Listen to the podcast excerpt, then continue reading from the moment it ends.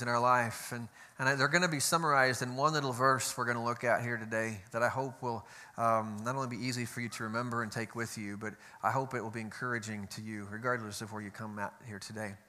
You see, what happens in life is that we oftentimes quickly forget the most important things. And as illustrated by this, this silly little story, um, there was a popular motivational speaker who was once entertaining his audience, and he, he thought he would little, use a little humor. And so he, he, he said this story that the best years of my life were spent in the arms of a woman who wasn't my wife. To which the crowd was kind of shocked by that statement. They began to look around in the pause that he gave afterwards. And, and then he added, And that woman was my mother. And so the crowd all laughed, and, and they thought that's just humorous. And what a witty man this is. And one of the guys in the audience was listening to this story and, and he was taking notes because he knew he had a meeting coming up in a few weeks. And so that'll fit well with my story. And so, uh, so he wrote, jotted down his notes and, and got up to speak before his people a few weeks later. And, and uh, he was a little foggy that day. And, and he stood before his crowd and said, Look, the greatest years of my life were spent in the arms of a woman who was not my wife. And to which his people kind of did the same thing, kind of paused and looked around and kind of wondered, where's he going? Going with this thought. And then um, his wife, who happened to be sitting there, was getting very red in the face as well. And, and um, he stood there for like 20 seconds and didn't say anything. And, and the crowd's just beginning to get very nervous. And and uh, realizing he, he, finally said this, and I cannot remember who in the world it was either. And so, uh, and so it's important to remember details because when you forget other people, when you forget things, that tends to be one of those times where we find ourselves in trouble. And so when we come to today, I hope that an empty tomb and thinking about Christ and what he has done for us through his resurrection is a reminder. Is one of those things that reminds you of, of who you are, is the question that we really want to wrestle with today. It's, the, it's that question of who am I?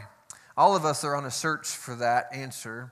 And the resurrection speaks loudly and clearly into your life when you trust in Christ that eh, there is a clear answer that we're going to get to here in a, a moment. And, and so I share this shirt today, and I'm bringing it on purpose because the last few weeks this question has been kind of rattling around through some experiences that I have, have had. Uh, a couple of Wednesday nights ago in our Peak of the Week lesson, uh, we were just ha- going through the verse that we were going to look at here today, and, and the lesson material we, we were using highlighted the idea that a good leader reminds his people on a regular basis of who they are.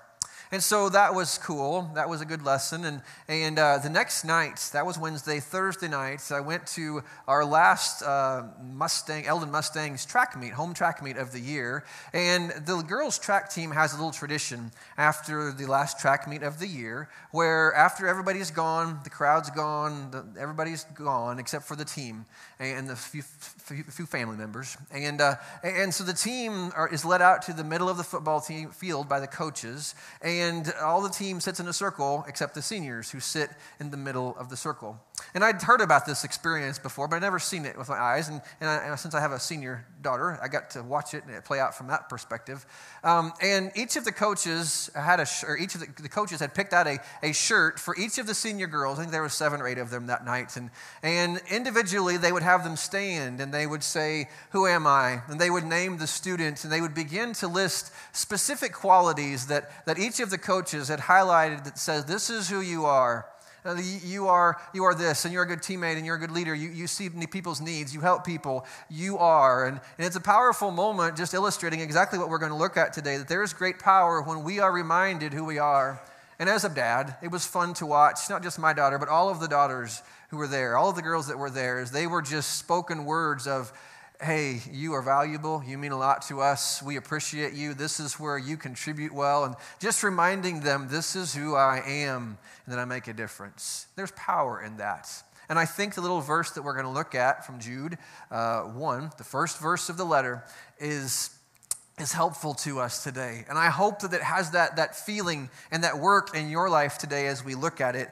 Um, because I just want us to think today on this Resurrection Sunday um, who am I according to the resurrection of Jesus Christ? You see, I have a goal today.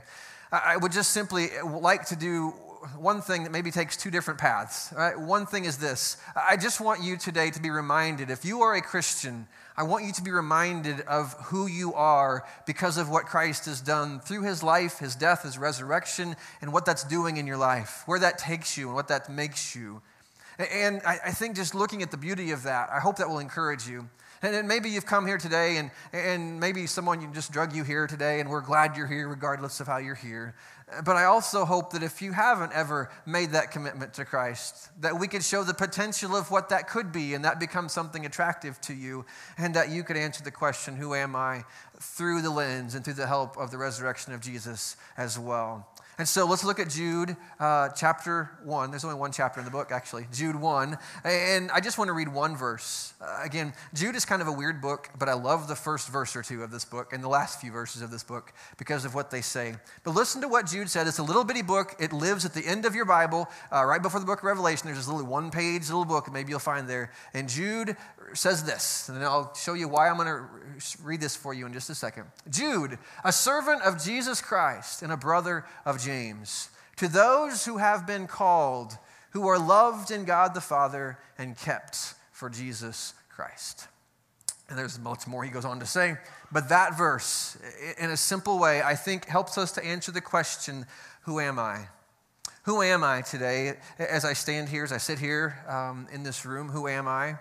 What an awesome way to be described by someone. If someone is to come to you and say, hey, man, you are, you are loved, and you are called, and you are kept, and you're held tightly, and that's a good thing to be spoken of that that's what you are. And so today, um, I know every time a sermon starts, that the people listening are in their minds counting down to the end of the sermon. And so I've made it easy for you today. We're going to count down three, two, one to the end of this, okay? And so when it gets to one, you're going to know he's almost done, okay? And so uh, we're going to count down here. We're going to look at three uh, words we're going to look at two names and one decision. And, and by the end of that, I hope that this verse just helps us to think about, you know what, who am I?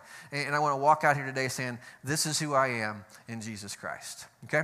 And so, three words, let's start there. Three words that describe who a Christian is. Three words who describe what a Christ follower is, what it means to be a Christ follower. I think the, the, the Jude's words could not have been more wisely chosen, inspired, led to be said, whatever they are, because those are powerful words. They are words that talk about our, pra- our past, they're words that talk about our present, they're words that talk about our future. And so just think of the three words that I've highlighted there. And just think of what it means that, that when I'm a follower of Jesus, this is who the Bible says I am. It, it says that I am called.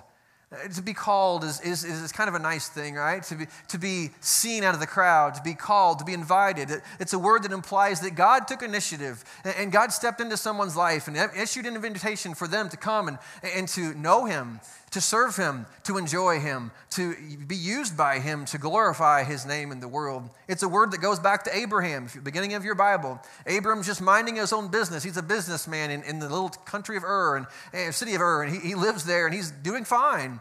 But God intervenes in his life. God intervenes in his life and calls him and, and he invites him to come know me and, and serve me and, and enjoy me and, and be blessed by me and let me use your life to glorify my name in the world. And so he does that with Israel. Jesus goes and comes on the scene and he, he invite, invites people. He sees people and invites them to come. They are called through his invitation to follow him. And so we are called into something bigger than us. And so that's a beautiful feeling just to live your life from the inside out knowing I'm a part of something bigger than me. This isn't about me trying to manufacture meaning. God already provides that through the calling on our life. And all of us are called through the gospel to come and to know God, to serve God, to enjoy God, and to make Him known. But not only are we called, but we are also loved. What a beautiful word, right? All of us are always, from the youngest parts of our life to the oldest parts, we hunger to be loved. And what does Jude remind us that in Christ, because of what Christ has done through the life and death and resurrection of Jesus, what's his, he, what's his grand statement over your life? Is that you are loved. What a beautiful picture that is of our life. It's very much an identity term because we hunger to know that in so many ways.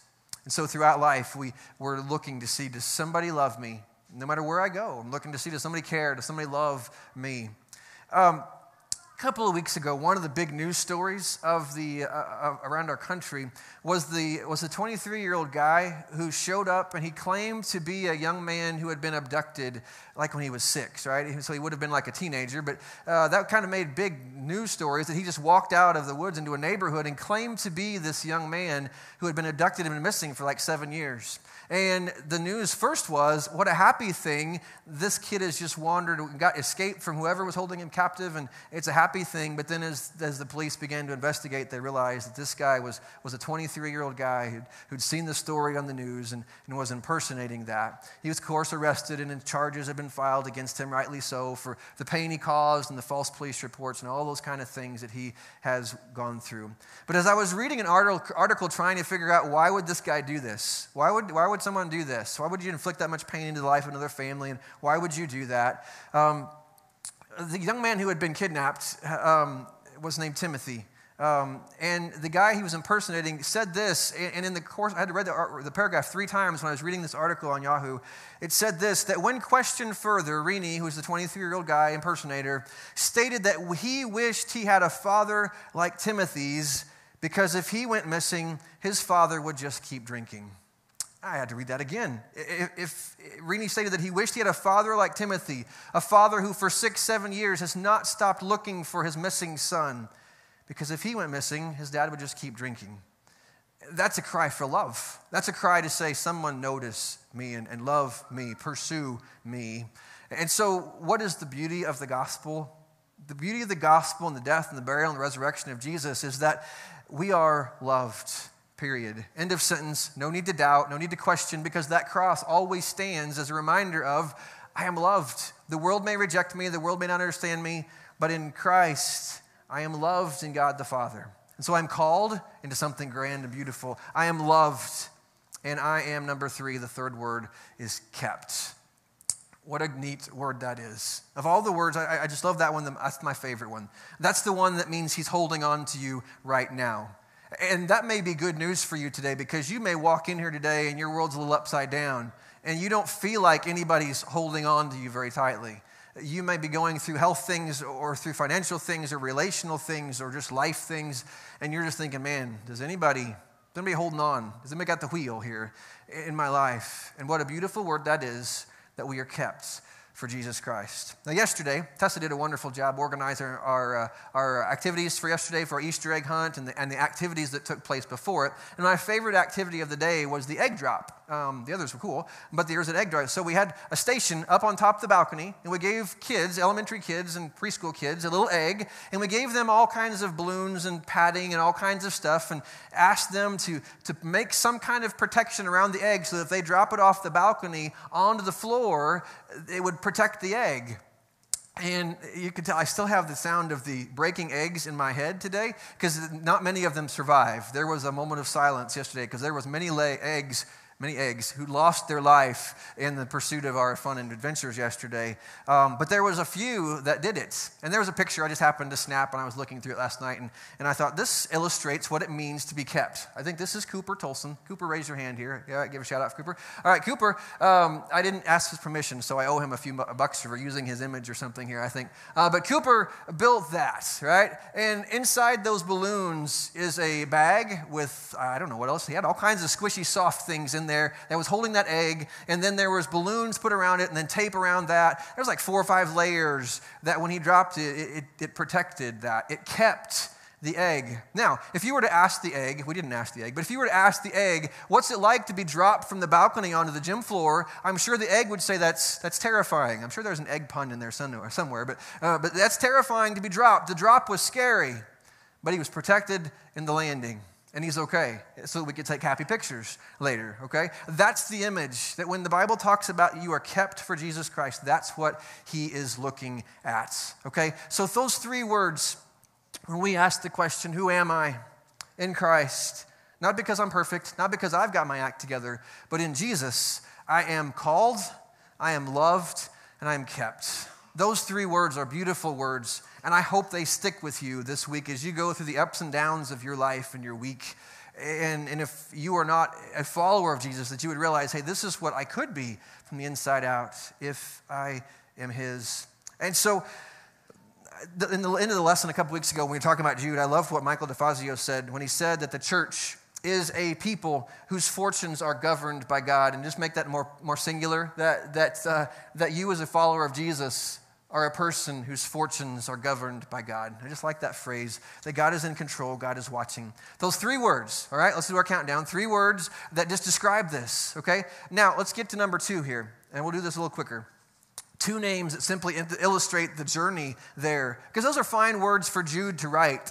And we don't know who Jude is all that much. You may be thinking, well, Jude's just some guy. I'm sure life is good for him. It's easy for him to say that, that, that life, his life is called and, and, uh, and loved and kept. And I'm sure his life is fine. But my life is harder to do this. How do you get there? How do you get to that place where you're living out of that truth in your life? Well, it's the two names that I want to use to illustrate here. You'll see Jude and the name James. Those are not words that you probably have thought up in the middle of the night thinking, I wonder who Jude was. I wonder how James came into the story. But these are brothers, as you see in the text. They are brothers, but they also have another um, brotherly connection to one person named Jesus Christ. Right? When Jesus lived, he was a half brother to Jude and James. Uh, came along after Jesus was born and was doing his, his things. Um, there's a whole list of other siblings that came along, the Bible says. Um, but as they lived and as they worked out their life, um, the story with Jude and James and Jesus doesn't have a real happy beginning. I don't know what would be like if you're home, if one of your siblings um, decided, you know what, I think I'm someone really special. I think I could be the Messiah. I think I could be some, I could save the world through my life. And so they began to leave your home. They began to go out in the neighborhood and the communities and go to the McDonald's and go all the places and think, hey, uh, this, you need to listen to me. I'm someone special, right? What you, as a brother, you're thinking, okay, uh, old Jesus over here thinks he's a little full of himself. He's got a Messiah complex, literally, and he, uh, he thinks he's all that. And so they began with a great deal of unbelieving skepticism. They did not believe in Jesus. In fact, as you read the story a couple different times, you find that, that they, they kind of make fun of Jesus. They think he's crazy. Mark chapter 3, verse 20 says this Then Jesus entered a house, and again a crowd gathered, and so he and his disciples were not, able, even, even, not even able to eat. And when his family heard about this, they went to take charge of him. In other words, they went to get him and bring him home because they thought he is out of his mind. All right, you're crazy, Jesus. All this stuff you're talking about, all these claims you're making, you are a lunatic. You need to come home. You're embarrassing us, right? They didn't believe in Jesus at the beginning. John chapter 7, you find another example. After this, Jesus went around in Galilee, which is north of Jerusalem, of the promised land of Palestine today. He did not want to go about in Judea, which was more south, more religious capitals of the world, because the Jewish leaders there were looking for a way to kill him. But when the Jewish festival of the tabernacles was near, which took place in Jerusalem, Jesus' brothers said to him, This would have been Jude, this would have been James. Well, Jesus, why don't you leave Galilee, go to Judea, so that your disciples there may see the works that you do? In other words, go show off down there, if you would. If you're really all this, go down there where all the powers that be are, are one to, to kill you. Go down there. No one wants to become a public figure, eh, figure, figure who acts in secret. Since you are doing these things, show yourself to the world, for even his own brothers did not believe in Jesus. Okay? So they started off with this skepticism of him. And yet we have to ask the question how do we get then to the place where Jude later would write that in Jesus we are called, we are loved, and we are kept? Using the word Lord several times throughout his letter. How does it go from I don't believe at all in who my brother is to this guy is Lord and I will live my life for him. How do you make that change? Well, I think it happens when there's an unexplainable shift. Actually, it is explainable only by one thing. What is it that took people like Jude, people like James, people like the disciples who, who really saw Jesus and when Jesus died, they thought it was done. They thought the story was over. They weren't planning for the next stage, the next phase. They thought it was just done they, because it was, it was over. Um, I don't know if you, if you live in Eldon here this last couple weeks, you know that the town has been gold egg frenzied out, right? If you're an Eldon resident, you know that our, our wonderful Parks and Rec department has hidden, started off with a little egg for a few days. That was fun. It was found quickly over with. But for the last eight, nine, ten days, there's been this golden egg hidden in one of our beautiful parks here in town that uh, every day, like millionaires were calling and saying, hey, I'll add another million to the pot. So I don't know how much money ended up being attached to this egg, but it was several thousand, thousand dollars or more. Uh, uh, of money. And so everybody in Eldon was just looking for this golden egg. And uh, finally, on Friday, I thought we're either going to have riots or we're going to find the egg. I don't know what's going to happen. We're, we got to find this egg. And so I had some back issues Friday morning. And so I was not really with it, but I, I knew that the, the, egg was just right over here at Apperson Fields, I believe is where it was ended up found, being found. And so I drove by there on the way home to get some medicine and grab a few things I'd left at home. And it was just packed. The parking lot was full. I went home and I came back and I got to the stoplight over there by the donut shop. Um, and the line of traffic was just crazy. I had to wait like two cycles to the light for that for people to finally get through there before I could turn left. And I thought they must have found the egg because you could see the tears just streaming down the eyes and the cheeks of people as they were leaving, not having found the egg. All right, and so all the sad people went home, and that's exactly what happened when Jesus died. All the sad people went home, and they thought, well, what do we do now? He's dead. He's gone. What are we supposed to do with our lives now? But there's this unexplainable shift that takes place because of what 1 Corinthians chapter 15 talks about. That he who was alive and dead this happens. He goes on in, verse 1 Now, brothers and sisters, I want to remind you of the gospel I preached to you, which you have received and on which you have taken your stand. By this gospel you are saved if you hold firmly to the word I preached to you, otherwise, you have believed in vain. For what I received, I passed on to you as of first importance. Here's the heart of everything Paul preached that Christ died for our sins according to the scriptures, that he was buried and that he was raised on the third day according to the scripture. Now, that's a bold claim that someone dies and comes back to life again.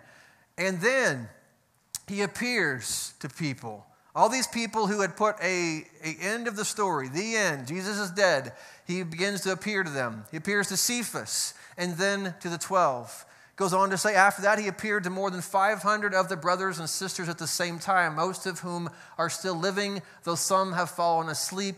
Then he appeared to James. There's our guy, right? Jude and James, one of his brothers. He appears to him, then to all the apostles, and then other, and then to Paul himself. And so what happens is this unexplainable shift takes place that, that something dramatic happened in history that changed these skeptical people, these depressed, defeated, discouraged, the end of the story people. All of a sudden, they became alive with this energy, with this passion that they had to go do something with what they had seen. And so they, they moved finally to this third, third thing I would show you is this simply idea of this unwavering spokesman. They became unwavering spokesmen for, for, for the resurrection of Jesus. Now you think, well, I'm sure there was profit to be gained from it. I'm sure it was an easier life. Well, I love this quote from Charles Colson. It's been floating around Facebook the last few weeks. If just uh, it's wherever I was reminded of it. Um, it Charles Colson was once uh, one of President Nixon's closest men. Was arrested in the whole Watergate scandal um, and went to prison for it. And he became a Christian in his time in prison. And he said this: that I know the resurrection is a fact, and Watergate proved it to me. How? Because 12 men testified they had seen Jesus raised from the dead, and they proclaimed that truth for 40 years, never once denying it. Every one of them was beaten, tortured, stoned, and put in prison. They would have not endured that if it wasn't true. Watergate embroiled 12 of the most powerful men in the world, and they couldn't keep alive for three weeks. You're telling me that 12 apostles could keep alive for 40 years it's absolutely impossible. So there's this change. Where does this life of being called and loved and kept come from? It comes from this connection to a living Jesus Christ who lives within us, who guides us, who is our life and our hope and our purpose and our peace. And so Jude and James, the two men, listen in this verse, they experienced that. And so, why does Jude write the three words he writes? Because he had experienced this risen Jesus and that leads us to the final thing here, okay? If you're counting down, it's three, two, one. Here's the last thing I want you to see. It was one decision that Jude made that changed everything about his life. It was one decision, and it's that little word that I, I highlighted there. He became a servant of Jesus Christ. What does that little phrase mean? The idea of being a servant is not a, a forced slavery. In this text, it's more of a, of a bond servant. It's a person who sees the realities of life. You know what? There's this guy named Jesus. I used to know him as my brother, but now I know him as a risen Lord. And forget the brother thing, I see him for who he really is. And he lives, and he's greater. he, he is resurrected. He is Lord of all things. He has proven that, Lord of even death. And so there's no one greater in my life. So I will willingly put my life in position of servitude to him. I will become the servant and I will allow my, my former brother to be my master because he is greater than me. But it wasn't done again begrudgingly, it was done with joy. Where else am I going to find someone who could live, predict his death, die, and then rise again? Where else will you find someone like that? That one decision to make himself in a position of servant to Jesus Christ changed everything for Jude and for James and for all of those apostles and for millions of people since.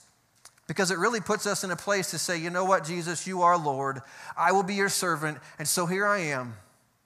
Lead me, change me, use my life. If my life has to suffer, I'm glad to do that because you suffered for me. Uh, just here I am. I am your servant. Just take my life and fill it, use it, renew it, and use it as a light for the world. And so people like Jude, people like James began to live with this confidence and this clarity and this commitment and this compassion that they had never been known for because of this resurrected Jesus at work in their life. But it all began when they said, you know what? Jesus is Lord, Jesus is Master, and so here I am. Whatever you say, I'll do. Wherever you lead, I'll follow. I am yours. And that's the decision that all of us are invited to consider. That's where that whole calling word starts. He says, Hey, I've shown you my, my greatness, I've shown you my lordship through my resurrection. And so come and follow me. And so the greatness of Jesus is what fills us with that. Because if I was to say, hey, you're called and loved and kept, but I was to base it to something in this world, that's just flimsy. That won't last. But if I was to say you're called and you're loved and you're kept, and the way I can prove it to you, the way you can have assurance of it, is that there's this risen Jesus who nothing in all of the, the chaos of the world can even touch anymore, and you're anchored to that, then you can face your hardest days and still know you're, know you're called and you're loved and you're kept by this Jesus. I want to show you a picture. I love this story. I heard a few weeks ago as well. Um, this is uh, Walt Disney. Some of you recognize that. That's his daughter, Diane. And when Diane died a few years ago in her obituary, they told the story that the, that the Disneys worked very diligently to keep her life pretty normal, kind of shelter her and hide her from all of the, the hubbub and greatness that was Walt Disney. And so she was at school, and her friends began to, uh, to say, Hey, your dad is Walt Disney, right? And she said, Well, he's just my dad. And so she went home and she said, Are you Walt Disney? And he said, Yeah, my name is Walt Disney. And she said, No, are you Walt Disney? He said, Yeah, well, yeah, I'm Walt Disney. She says, No, no, no. Are you the Walt Disney? He said, Well, yes, I am the Walt Disney. She said, Well, can I have your autograph, please? Uh, uh, you're, you're important now. There's a, there's a greatness that was in her mind. She walked away thinking, My dad was always my dad, but look how much greater he is now. And that's kind of the shift that takes place in Jude and James and Peter and the other apostles and the hundreds of people who saw the risen Jesus who said, Man, we knew Jesus was great before, but now look how great he is. And so, the invitation for us today is simply this if you are a Christian, I will just simply ask you the question Who are you? Who am I? You have to wrestle with that every day. If Jesus is Lord of your life already, don't ever live as if he's not. Live always as if you are called and you are loved and you are kept no matter what comes your way.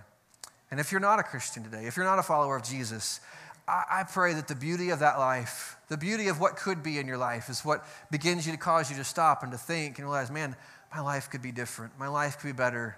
I, I could have that peace and that love and that purpose and that um, perspective, that solid rock thing in my life that, that would be uh, helpful to me. And maybe you begin to ask questions. Maybe you begin to reach out and, and make some steps towards this Jesus. And so we're going to, to pray here. Uh, we have a cool thing we're going to end our service with in just a second. But we're going to worship, and we're also going to, to celebrate uh, Christ's grace in, in, in, a person's life here in just a moment. But as we sing here, I just want you to stop and think, no matter where this lands in you, I just pray that you know how much you are called that you are loved, and that you are kept in the resurrected Jesus. Let's stand together and let's pray here as we finish.